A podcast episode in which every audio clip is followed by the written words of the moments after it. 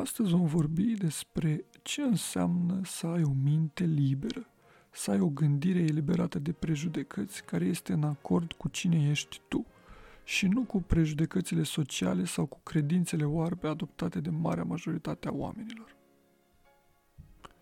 Dar vom face acest lucru întorcându-ne în timp, în secolul IV înainte de Hristos, în Atena, întâlnindu-ne astfel cu unul dintre cei mai mari gânditori care au existat, și anume Socrate. Socrate, care a fost o figură controversată în epoca sa și care a lăsat mărturie prin faptele sale și modul său de a fi, că viața fără cercetare este o viață care nu merită trăită.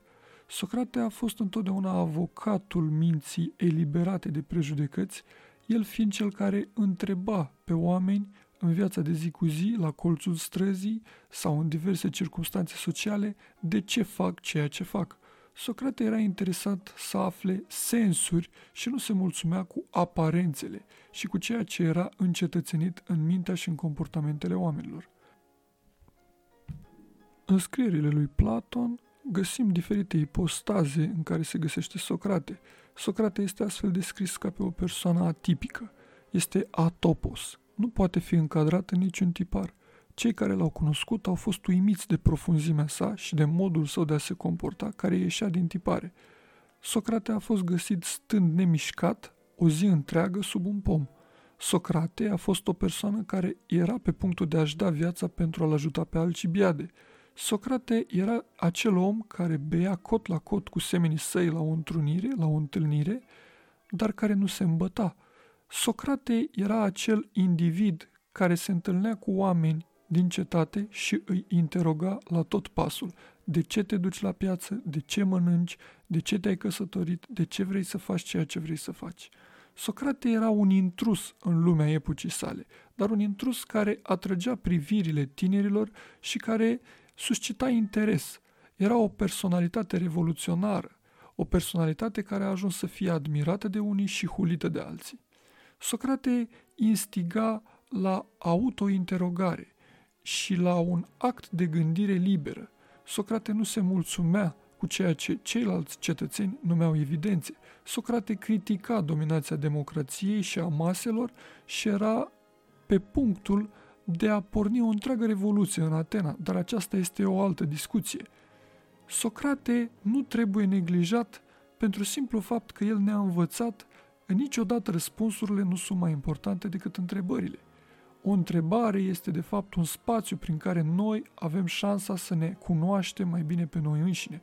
Un răspuns ne anulează posibilitatea de a parcurge un proces. Socrate nu se considera un înțelept, ci un iubitor de înțelepciune, un filosofos, un iubitor în căutare de înțelepciune, un drumeț pe drumurile înțelepciunii. Socrate era acel individ care întotdeauna punea bețe în roate celorlalți, pentru că și-a asumat din start poziția de neștiutor. El repeta de multe ori că singurul lucru pe care îl știu este că nu știu. Era de foarte multe ori enervant, îi scotea din sărite pe interlocutorii săi pentru că lua tot timpul chipul neștiutorului. El își asuma prin ironie o poziție inferioară cunoașterii sale despre viață, dar el nu considera că are de spus ceva, de oferit un răspuns, ci mai curând că poate prilejui descoperirea de sine a semenilor săi.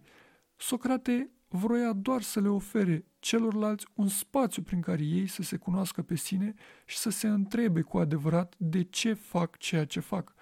În spatele întrebărilor și a dialogurilor socratice pe care le găsim în Platon se află o intenție foarte practică, aceea de a ne trăi viața cu sens, de a fi conștienți de propria moarte, de a fi conștienți de scurtimea timpului pe care îl avem de trăit pe acest pământ și de a ne orienta viața după virtuți, de a trăi cu curaj, cu demnitate și de a onora viața în spiritul binelui, frumosului și a adevărului. Socrate a orientat filozofia și gândirea de la o mișcare din exterior în interior. Dacă gânditorii dinaintea sa erau preocupați de natură, de fusis, de ceea ce se află în lumea naturală, de cosmos, de legile după care este orânduit cosmosul, Socrate și-a orientat privirea în lăuntrul său și a căutat mișcările minții umane. Socrate a fost primul mare revoluționar din Occident al conștiinței. Socrate a adus practic în gândirea europeană ideea de morală, ideea de gândire etică care se întreabă de ce trebuie să faci ceva și nu altceva. Ce înseamnă să trăiești bine? Ce înseamnă să fii un om virtuos? Ce înseamnă să practici curajul? Pentru Socrate acestea erau întrebări demne de luat în considerare, întrebări practice care vizau cum trebuie să trăiască un om o viață demnă de trăit.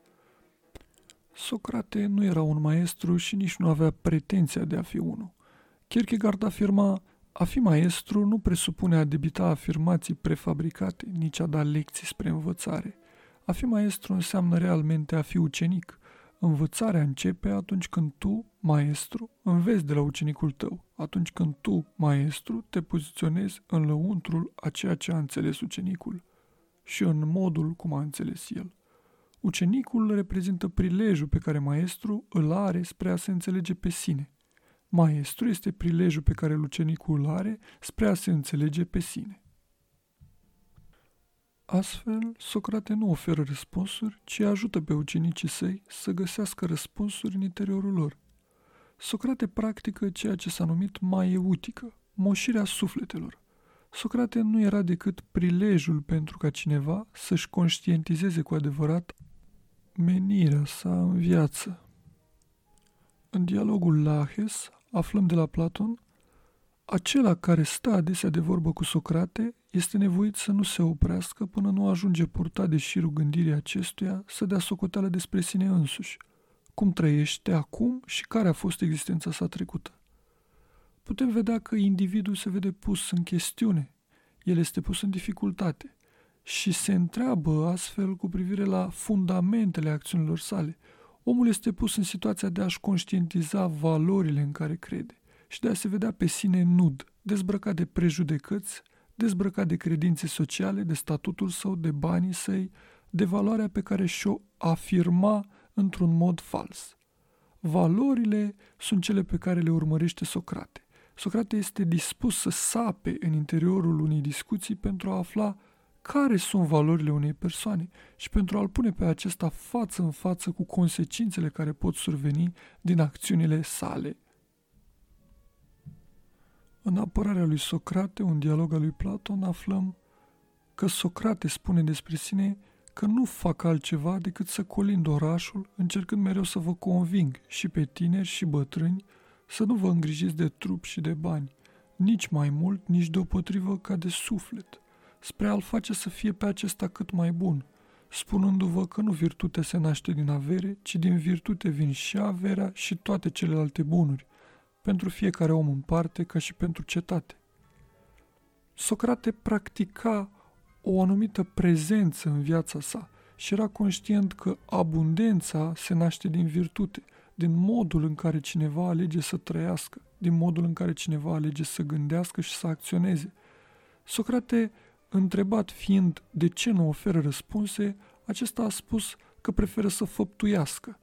El considera că răspunsurile sunt de aflat în experiență. Fiecare are datoria de a-și cunoaște propria experiență și de a se vedea pe sine în interiorul vieții, prin experiență. În momentul în care Socrate ar fi oferit un răspuns, ar fi anulat procesul prin care cineva ar fi avut prilejul de a se descoperi și de a învăța. Socrate este filozoful care nu a scris și care nu s-a preocupat de jocuri intelectuale. Socrate este acel om care s-a preocupat de înțelepciunea practică, de cum putem să trăim o viață bună. O viață în care să fim în acord cu virtuțile noastre și în care să ne cunoaștem pe noi înșine. De aceea o discuție despre libertate și libertatea cugetului nu poate să nu implice figura lui Socrate, chiar dacă avem mărturii ironice despre el în cărțile lui Xenofan sau mărturii mai pragmatice despre Socrate, despre cum se comporta și cum interacționa cu ceilalți cetățeni din cărțile lui Xenofon, mărturia centrală este aceea din dialogurile lui Platon, pentru că în dialogurile lui Platon găsim un Socrate implicat într-un proces de descoperire de sine și implicat într-un proces de educare a cetățenilor cu ajutorul întrebărilor. Socrate nu făcea decât să formuleze întrebări apăsătoare, întrebări care dor, dar pleca de la lucruri simple, de la ceea ce se întâmplă în viața de zi cu zi și ajungea să-i pună în dificultate pe interlocutorii săi. Se producea uneori în dialogurile lui Platon și în momentele de cotitură o metanoia. Interlocutorii lui Socrate sufereau ca o trezire bruscă, o transformare radicală a sufletului lor. Erau răpiți într-un alt teritoriu de experiență. Socrate prilejuia revoluții interioare.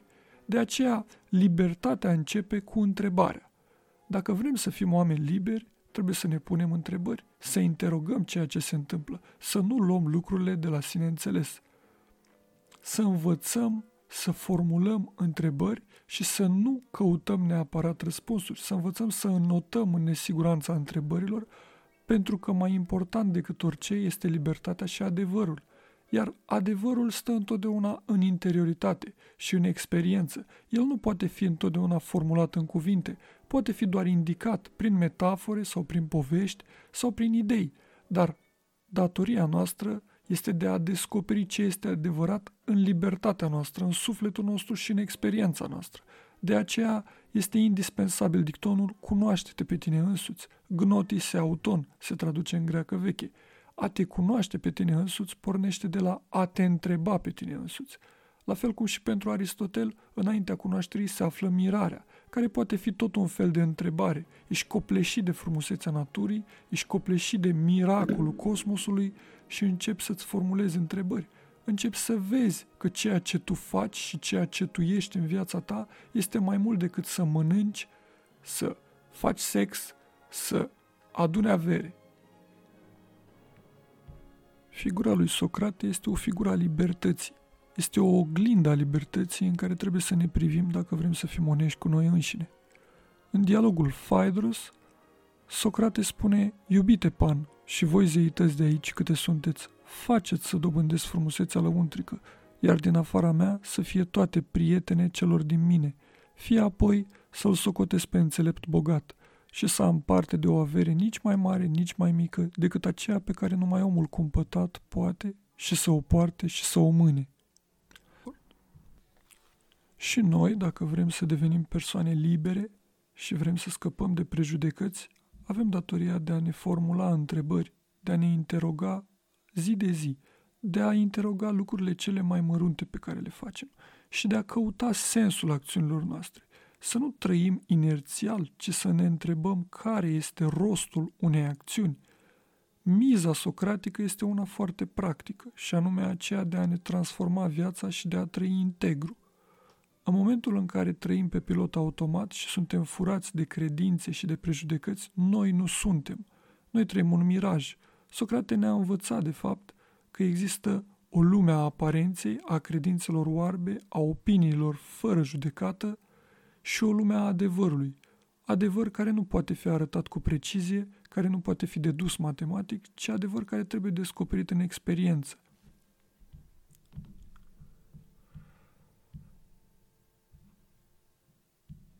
Pentru a fi liberi, trebuie să învățăm să ne stăpânim pe noi înșine și să cultivăm ceea ce merită de cultivat. Socrate nu critica bogăția în sine, ci era de părere că trebuie să învățăm să folosim bogăția în scopuri mai înalte. Într-un dialog al lui Platon, Eutidemos, Socrate spunea, nu am fi deloc mai câștigați, chiar dacă, fără să ne zbatem și fără să mai răscolim pământul, am avea tot aurul din lume – și chiar dacă am ști să transformăm piatra în aur, știința aceasta nu ar face doi bani, căci fără să știm să-l folosim, aurul în sine ne-a apărut lipsit de valoare. Tot într-un alt pasaj din Republica, Socrate spune Celor care vor trebui să fie paznici a cetății, să li se spună că aur și argint au, dat de zeu, veșnic în suflet, și că nu mai au nevoie și de cele pământești, precum și că nu se cuvine să pângărească posesiunea acelui aur divin, amestecându-l cu cel pământesc. Aceasta deoarece multe strâmbități se trag din banul celor mulți, pe când al lor este neatins și curat. Și numai lor, dintre cetățeni, nu le este îngăduit să aibă de-a face cu aurul și argintul, nici să stea sub același acoperiș cu ele, nici să aibă podoabe din aceste metale, nici să bea din cupe de aur sau argint, deoarece în felul acesta doar s-ar păstra pe sine și ar păstra și cetatea. Exemplu figurii lui Socrate, chiar dacă nu știm prea multe despre viața sa în mod concret, este un exemplu de libertate, de cunoaștere de sine și de putere lăuntrică. Adevăratul lider este un lider care are mai întâi aur în interiorul său, iar bogăția materială nu este decât expresia celei interioare. Dacă bogăția interioară derivă din bogăția materială, atunci acea persoană este o persoană rătăcită. Adevăratul aur este cel al minții și al cugetării și al abilității de a ne întreba care este scopul nostru pe acest pământ. Adevăratul aur este energia creatoare din care o persoană poate să transforme metalul lumii în ceva cu sens și cu rost.